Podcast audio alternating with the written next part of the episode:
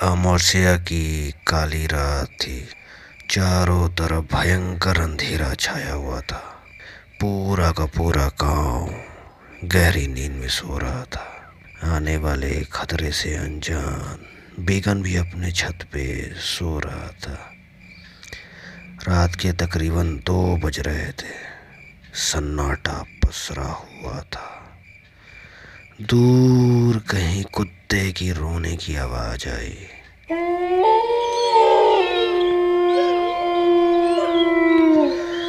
Began, जो अपने छत पे गहरी नींद में सोया हुआ था, अचानक उसे अपने चेहरे पे करमाहट का एहसास हुआ।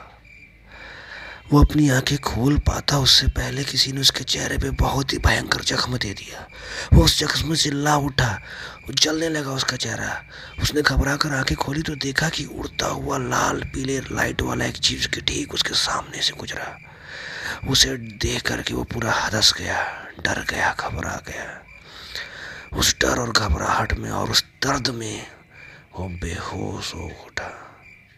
सुबह जब आँखें खुली तो खुद को एक गाँव के चिकित्सालय में पाया। चिकित्सालय में गाँव के लोगों का भीड़ लगा हुआ था।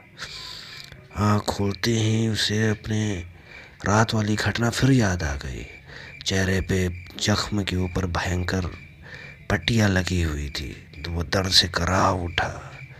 दर्द से तड़पने लगा तब तक उसे कि उसकी पत्नी उसके पास आई और बोली कि आपके चेहरे पे ये जख्म कैसे है? रात को हुआ क्या था?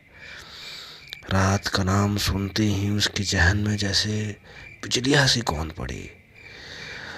उससे कुछ ना बोला जा रहा था, ना कुछ कहा जा रहा था। वह बेहोश होने वाला था और बेहोश होने से पहले सिर्फ़ एक शब्द बोल पाया और वो शब्द था, मुँह नोचवा। तो दोस्तों, ये थी मेरे आने वाली स्टोरी मोनो चौक का एक छोटा सा टीज़र ये टीज़र आपको कैसा लगा, आप ज़रूर बताइएगा।